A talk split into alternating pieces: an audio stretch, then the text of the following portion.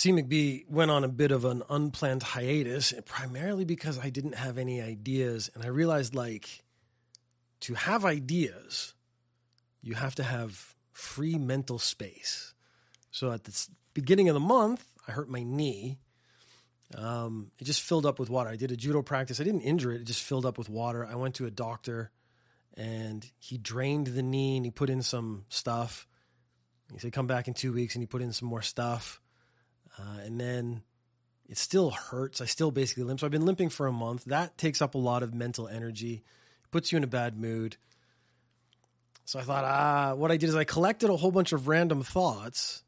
None of these really long enough to be an episode, but then I thought, oh, what I'll do, sit down, talk them through, record them, see what happens. Maybe there's an episode, maybe there isn't. I used to do episodes called Randomitis, and that was just, yeah, a bunch of five minute clips that didn't amount to an episode on its own. They generally weren't connected thematically. But actually, since I just talked about a doctor, uh, I live in Japan. Uh, anyone who's watched any of the episodes or listened to any of the episodes knows that. I've been in Japan for about 20 years. One of the more interesting things about Japan, I've had a very positive experience with doctors in Japan.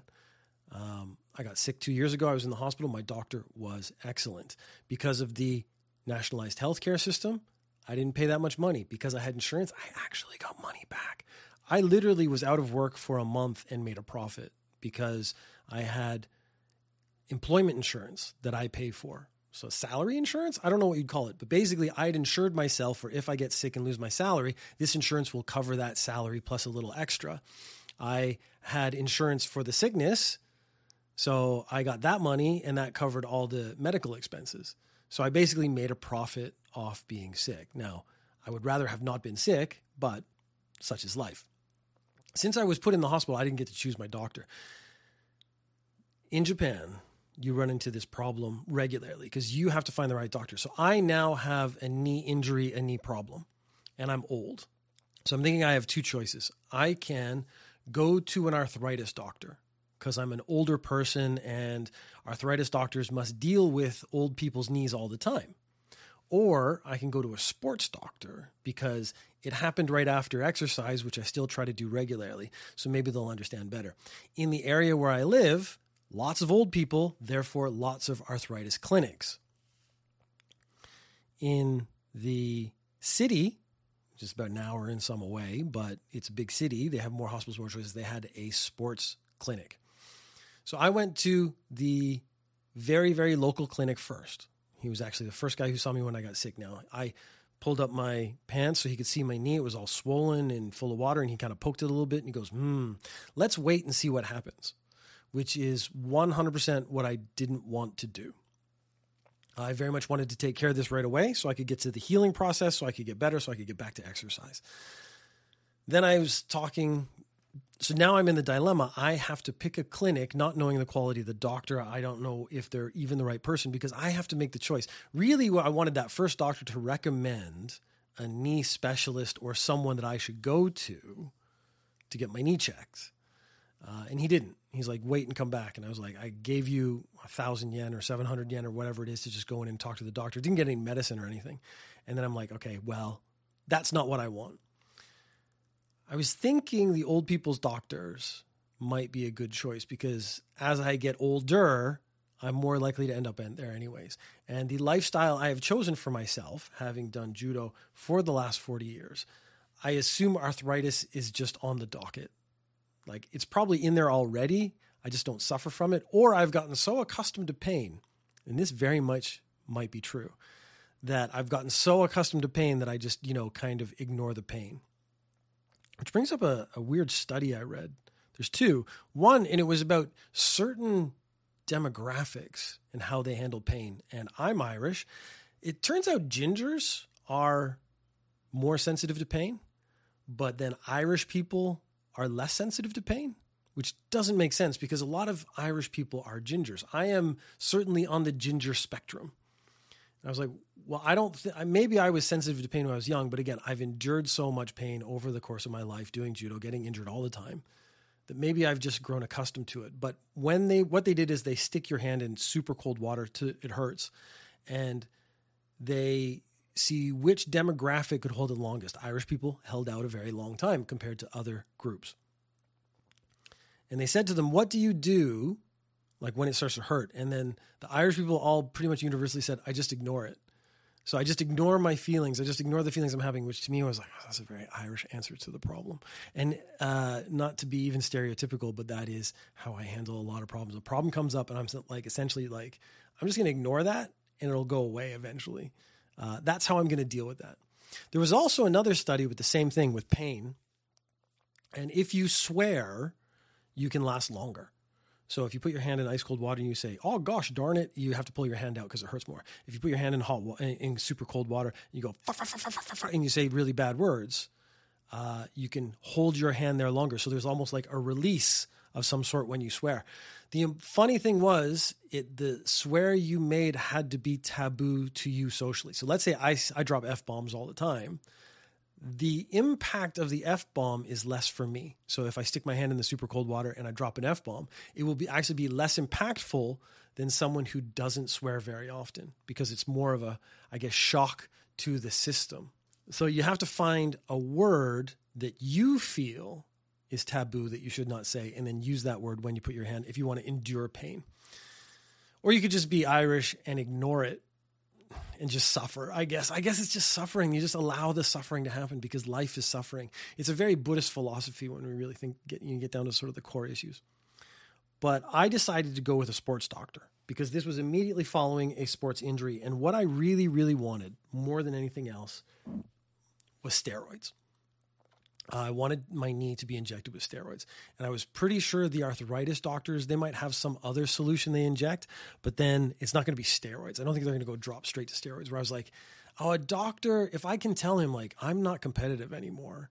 So, you know, I don't have to worry about steroids showing up in my pee. Give me some steroids. So I went to the doctor. I did make the right choice, I think. Uh, he was very good. He sent me to an MRI now, an MRI is a very expensive process in other countries, but as I said, a socialized healthcare, very good deal. I actually went to the MRI place the next week and they were like, okay, we'll sit down. All right, are you wearing anything metal? Do you have any, like, do you have a brace on or anything? And I was like, no, no, no metal. Said, do you have any fillings? I was like, well, I didn't think about that. I don't think so. I actually had all my metal fillings taken out and replaced with ceramic a long time ago. So I was okay there. So they put me in the MRI. Uh, MRI, they like, a lot of people get freaked out. You're in a tube and it's very noisy and it's very uncomfortable. Uh, I think I've now hit this peak point of any time alone is good time. So I actually, for the last like five minutes, because it's a 20, 30 minute process. He said like it's going to take about 20, 30 minutes when he put me in the machine. For the last five minutes, apparently I fell asleep, which I thought was okay. So it's going, ka-dong, ka-dong, ka-dong. but I'm like, oh, there's no kids around. Oh, no one's bugging me oh, this is quite nice. And then I drifted off. So they did an MRI, and then I walked out and I got ready to pay. I got my health insurance card out and stuff, and I go to pay, and she's like, no. And because it's arranged through the clinic, it just becomes part of that process. So I went to the back to the clinic. I paid for an MRI six thousand yen, which is probably like fifty dollars American. Uh, and that is, I know MRIs are expensive. The interesting part about the MRI building itself, it was about four stories high, and two of those stories, I believe, were just rooms of MRI machines, and they were just, you know, F- Ford Motor Company, the original Model T assembly line running people through MRI machines all the time. They must be making so much bank. And it makes sense. Like if you are rich enough to put together, let's say 10, 15 MRI machines, and then hire the staff to just run them all the time, you're making so much money because the government's paying 70% of it anyways. And you just make it as convenient and fast as possible. I had a good experience. Go back to the doctor the next day, give him my MRI results he stresses me out. So he starts going through this, and it's like layers of your knee. And he goes, "Oh, here's an abnormality. Here's an abnormality. Oh, this is not normal. This is not normal. Here's an aberration. Here's an abnormality. Here's a bone spur. Here's an abnormality." Five minutes, no exaggeration. He's saying, "Here's an abnormality," and I'm getting each time he says it, I'm like, steel yourself. He's going to say knee surgery. Okay, knee surgery is coming. This is, again, like arthritis, probably an inevitability on the timeline of my life if I try to continue doing judo from now until I am no longer functional. Five minutes straight of him saying, here's an abnormality. And then he looks at me and goes, Better than I expected. So I guess because I've never had surgery on my knee, everything's technically in the right place. It's just clearly been beat up. He was like, oh, you know, yeah, there's lots of, it's really jagged, nothing smooth anymore, but it all works and it's all in the right place. So way to go, you. And I was like, okay. So then he put another needle in with some more solution of some sort. Uh, and then he gave me some sort of exercises to do. He told me not to stand up too much, but, you know, uh, I have one or two teaching days a week. You have to stand up at the front of the class. I, there's no no way you can avoid it. Uh, still limping, so I'm going back next week, and I'm going to say so. He's had two needles in with some kind of solution, which I think was to make sure it didn't like the water that's in there didn't clump up or anything. Uh, and and I'm going to just start whispering to him, sort of uh, some subliminal advertising. Just go steroids, steroids. I want I want my to have roid rage. I want steroids. Give me steroids. Uh, and then hopefully, because he said himself, if I give you steroids, it'll probably be healed in a week, but there might be side effects. And I'm like, dude, at this point in my life, I'm not particularly concerned about side effects. I might even find them entertaining. So that is essentially what set me on this hiatus of C McBee going silent for a while. And it was because I you get so self-absorbed you suffer so much pain. I can't think of anything to talk about. I don't have any view on current issues because you become more self absorbed. I'm more worried about myself. So the only thing I could talk about was myself. And I was like, no one wants to hear that. But also, if you stop long enough, you don't get back into the, the habit of doing it. So that's what I today is. Today is me forcing myself to get back on it and do it again. So I don't lose that part and just end up shutting down C McBee because I hate when this is like a, a podcast just goes silent. But yes, so now we are going to dive deep into randomitis and see what goes. So I was talking to a friend of mine. Whoa. So you became a Republican temporarily. Got it. Oh, I wasn't ready for that. Uh, I think the fact that I was still very pro social services, maybe I haven't gone that far. I could, you could say I probably went further right than I am normally. I am a liberal Canadian. A liberal Canadian is probably in America the most socialist devil you've ever seen. But yeah, maybe. Uh, so uh, I was talking to a friend of mine, Mr. Warmhands. We talk almost every day because we play video games together. And he brought up the question, it apparently come up on Reddit. And it was if you commit a crime, that crime will never happen again. And so, of course, people are like, I if I rape someone, then rape will no longer happen in all of the remainder of human history. If I murder someone, murder will no longer happen in all of the remainder of human history. And of course, everyone starts thinking about the most atrocious crimes that can be committed and then talking essentially about the morality of if I do it to one person, but that saves millions of people going forward, is that not worth it? Could I bring myself to do it? I think that's the conversation they're trying to have. It's it's essentially a morality one of am I willing to sacrifice my morality for a moment in order to save people down the line? I immediately had the thought in a different direction because this is to me the Batman problem. Because Batman uh, is a very rich guy and he dresses up in his suit and he goes around and someone snatches a perch, perch. He, he finds someone who snatches a purse and then he beats him up and he gives the purse back, but he doesn't really solve the core issues. So I was my first thought was like, what you should actually I'd do, murder a pedophile if it meant no more murder ever. No problem. That's so Jade. I'd murder a pedophile if I me, if it meant no more murder ever, no problem. I actually understand. So what you're saying is you find the right victim to commit a crime to or on, and then that would stop murder. But I was thinking, uh, like, really, you could create a more systemic system because why doesn't Batman use his money to uplift society, Gotham City in particular. And I was like, what I should do is go into corporate America and commit corporate crimes. uh, tax fraud. So then all these corporations suddenly start having to pay their taxes, go into politics and start committing political crimes, like take bribes and stuff, so that all these polit- politicians suddenly become honest. And then if you have honest politicians and honest companies, I think the fundamental base of society, again, this is very socialist kind of way of thinking on my part, would be lifted up because money would go into social programs, taxes would get paid, that money would be available for all those things. Then perhaps there would be less murderers overall, anyways, because now people are not in a situation where they lose everything.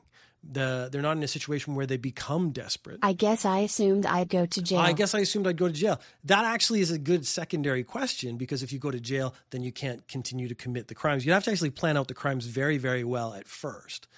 But as we know, corporate criminals don't tend to go to jail.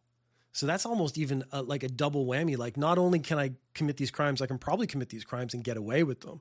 Commit these crimes and get away with them and increase. Like, what I'm thinking is like the tide that lifts up everyone. And then as you get, so now you've fixed, let's say, a fundamental aspect of society. Then you could go commit the more visceral crimes. I think the question originally people naturally focus on the visceral because they have to feel it. But my first thought was like, well, what would create the largest benefit the most quickly? And murder isn't actually it because if we're being really honest, there's a relatively low amount of murders in the world. And as we've moved forward in society, the number of murders and crimes is going down. I know news makes it seem like it's going up all the time and you should be afraid all the time. But realistically, that's not actually what's happening statistically in the world. So, what we need is to have the world improve. And if we can improve the world, then the natural increase in social welfare will be another natural decrease to violent crime. And then, sure, when I get to my old, when I get after I've done all this other work, I've done the, the social work, I've done the political work, I've done the uh, the industrial work, that kind of stuff. Because yeah, I would go and dump some chemicals and then if that never happens again, because that's essentially a crime, then these companies can't dump, dump their chemicals improperly. I could go join a company and then, you know, just commit a couple of uh, environmental crimes. Now people are actually probably going to have to take care of the environment because they have to do it properly. I would commit all those as quickly as possible. And again, probably no jail time. just be BP is a very good way of looking at it. Uh, BP probably has an inadvertently committed murder. Because if you're dumping chemicals and it kills someone, that's murder. And then you could actually, again, commit a murder without actually the visceral part and get away with it and not go to jail. So you can com- keep committing these social pro crimes, which is weirdly what I'm going to be calling it. And then overall, the crux of society improves. So I've been streaming for a long time. I'm not particularly popular, but I'm okay with that because I actually stream primarily to capture video. So people come in and there's a very common thing on Twitch and it's trolls or scams. Eventually you'd be known as the last guy to do all these crimes. That's an interesting point because historically speaking, would they realize this guy committed these crimes and then it never happened again so there was a connection or would they be like this guy is so horrible and horrifying that society at large changed because he was so awful. Like you wouldn't be seen as the hero. Or would you? Because again, if someone figured out, oh, this guy commits that crime, this guy does this thing, and that doesn't happen anymore, like all of society changes, they might realize you were doing it on purpose to try to improve society. But let's talk about Twitch. Uh, you get a lot of people with scams. And the first one I experienced was the guy who wants to help you grow. And what they do is they talk to you in this really buddy buddy way, which I really already very off putting for me. And what they say is like, I'll get you more viewers. Uh, and what they probably do are just get some bots and get those to join in after you give them some money. I got uh, attacked by bots once and I got like 2,000 subs in like two minutes. It was ridiculous. But I've tried to figure out different ways to handle these so that it's still entertaining for myself. So, I put in my rules if you try to sell me a service, I just ban you. But that's actually too easy and too boring. So then I started talking to them and they would always ask, What's your goal? So they go, Hey, buddy, may I ask you, have you reached affiliate yet? I'm like, Yes, yes, I have reached affiliate. And they go, So your next goal is partner? And then you go, No. Because they are banking on you want to make streaming your job. They want you they want to bank on you are desperate to become a famous streamer and you need that audience and this is your dream and they can help you make your dream come true. That's how scams work. They feed on your deeper desires and dreams and wants. So when I say no, I do not want to become a partner, they ask why. And I say, "Oh, well I use Twitch primarily to capture video for my podcast." And then they go, oh, but if you have a bigger Twitch audience, you'll have a bigger uh, podcast audience. I go, oh, my podcast is huge. So I don't need a bigger audience. I actually don't want a bigger audience. And I don't want that much chat because I don't want to be distracted. And then they have nowhere to go because since your dream doesn't align with their what they assume your goal is, they have no more thing they can try to dangle, no no carrot they can try to put in front of you to get you to give them money. So that worked. I essentially was saying my goal is not to grow, and then they would have nothing to work with and they would just give up. Then I started doing the denial that I stream. And this could actually happen in chat in real time. So I was playing a game and someone came in and says, Hey, buddy, uh, can I sell you something? Or do you want more followers? Or all the stuff like that. And then I would just look at the chat and go, I don't stream.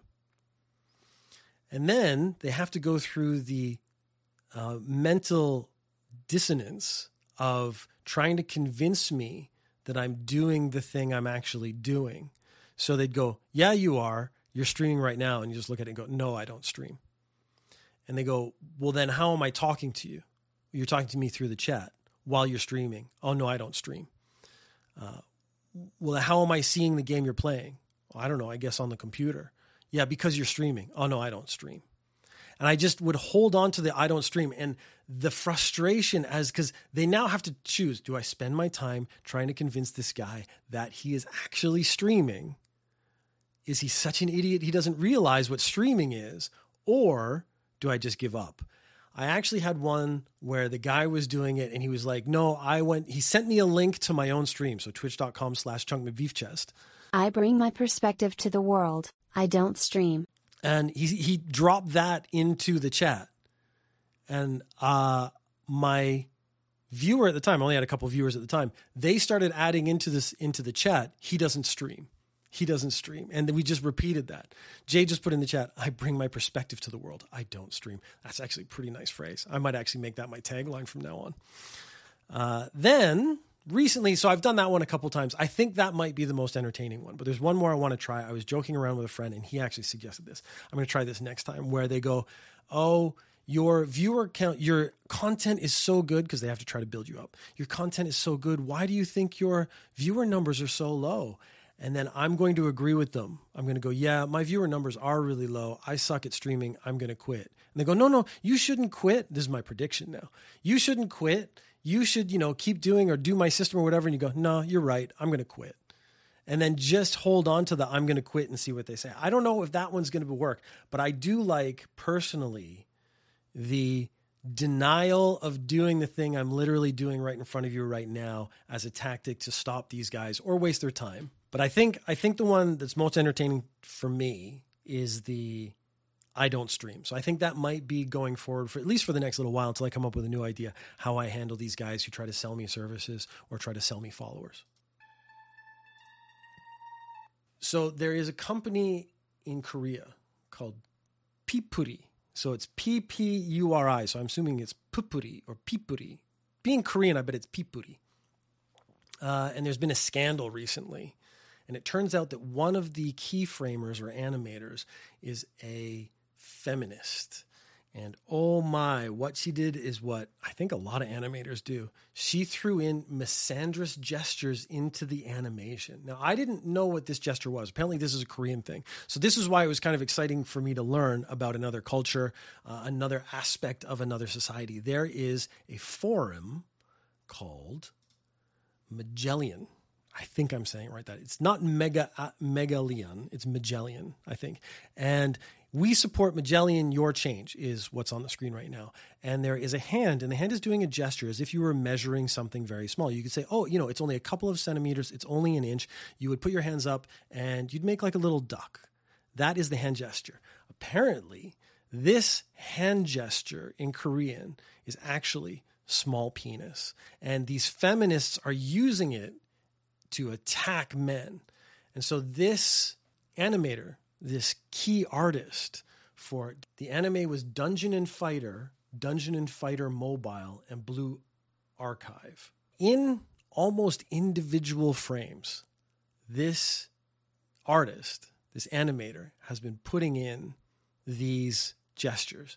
So I don't think it's this one. So uh, right now there's a big purple guy. He has two hands up, but I think this one here, his right hand is doing the pinching gesture, and then right here there's another picture from a maybe a different anime where he's also doing the pinching animation. So this company now has to go through all their anime and scrub through individual frames trying to find the pinching gesture to try to take them out so Studio Pipuri, I would really like to learn how to say that. So Studio Pipuri has been deleting all tainted videos after combing through their catalog and issued an apology for the feminist hand gestures, saying that the key animator who was called into question for being a feminist will no longer work on their videos.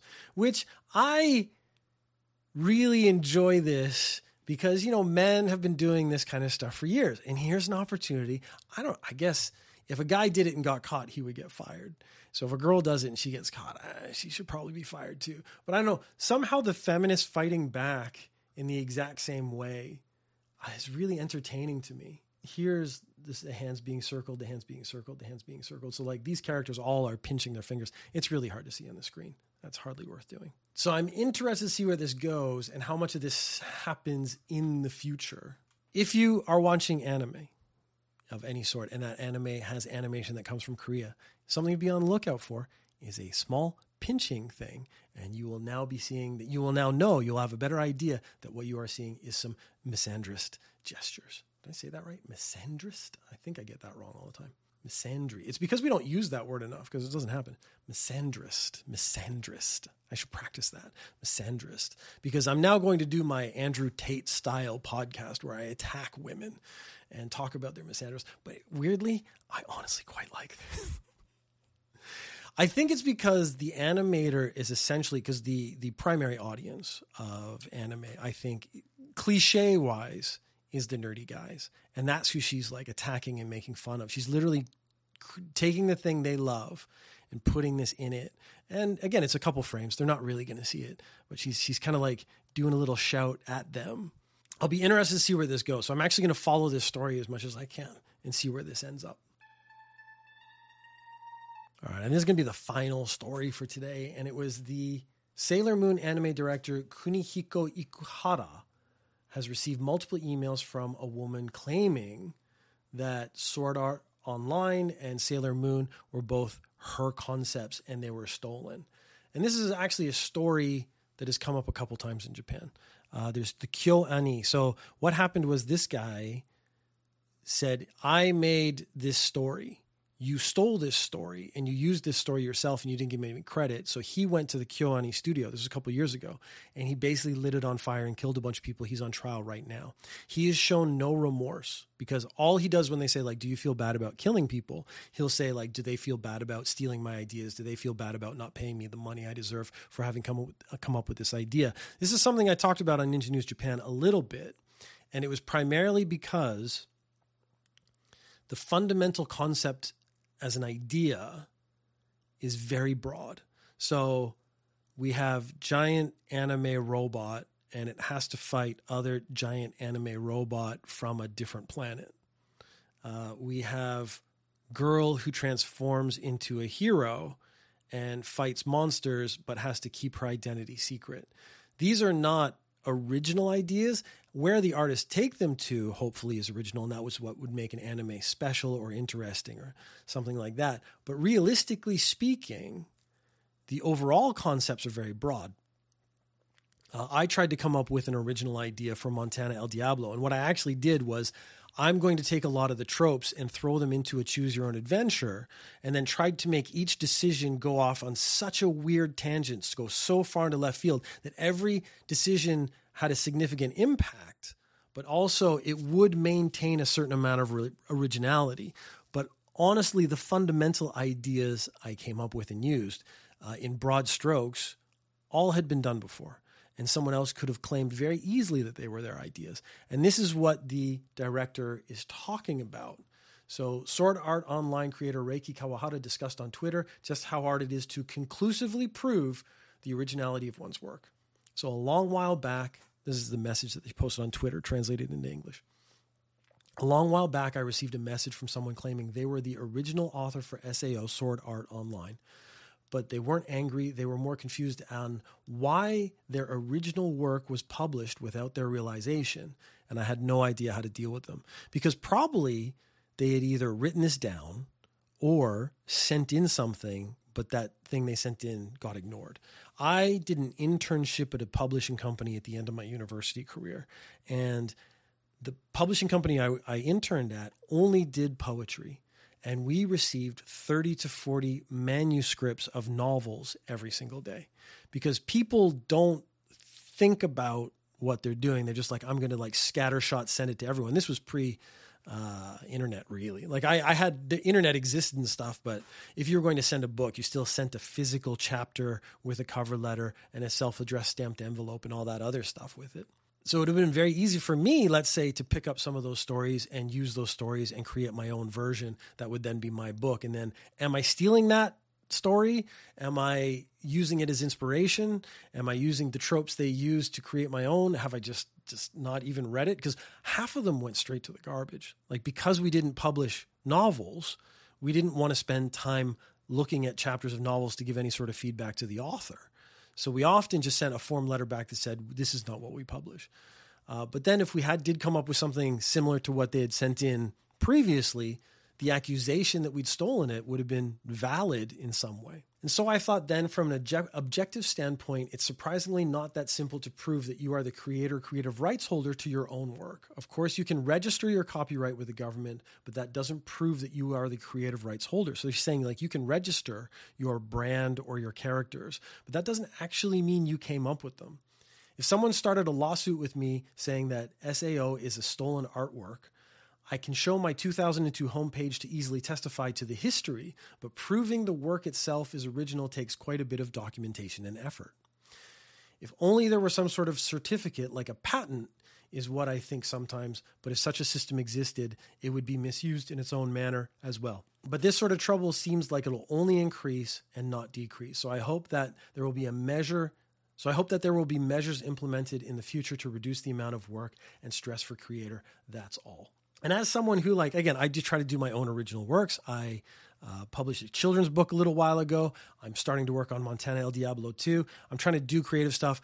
The idea that someone could come in and then accuse me of stealing it, even though I've never seen any of their ideas, is problematic because you do have to take the time to defend yourself. And this is someone like the creative director of a large franchise who works for a company, so everything's documented, everything's clearly legitimate, still has to have those thoughts. And the KyoAni thing, where some guy just lost his mind and decided to commit violence towards other people because of this perceived slight, I mean, that is also something they probably have to worry about, and you have to increase security. But since what we're talking about is original artworks, please go to Amazon and get The Not Very Scary Monster by Peter Martin, and you will uh, have at least three minutes of joy. Let's look at some of the artwork. I didn't do the art. Art by Christine Hall. It was very beautiful. You can see that on the cover. That's that's the character. Me being me, the character's name is Doug. And let's just get oh, probably one of my favorite pictures, the monster leader. Ah, she did a great job with that. The monster leader is one sexy, sexy monster. Doug scared everybody in the city so well, the monster leader was impressed. Is that a spoiler? I don't know. You'll have to pick up the book to find out. Uh, Montana El Diablo 2. I've written like four pages, five pages. I, it's more of a structural thing at the beginning when you do a choose your own adventure. So that might be a year, if not longer, in the making. So that might be something to look forward to in 2025. I am currently planning over the winter vacation to transcribe the first Montana El Diablo and make a physical book that you could then hold and read. Uh, we'll see how that works out. But I have no idea how long that's going to take. So, this is the problem with wanting to make 50 projects at the same time. It's never ending. What have I done lately? I just released a movie channel on YouTube. this is C McBee IMDb. This is my latest project. There's actually three videos going to pop up there soon. Uh, basically, I'm watching old, primarily kung fu movies, but any sort of action movie or something from when the 70s, 80s, 90s, and I'm making fun of them. So if that seems like it's up your way, feel free to take a look.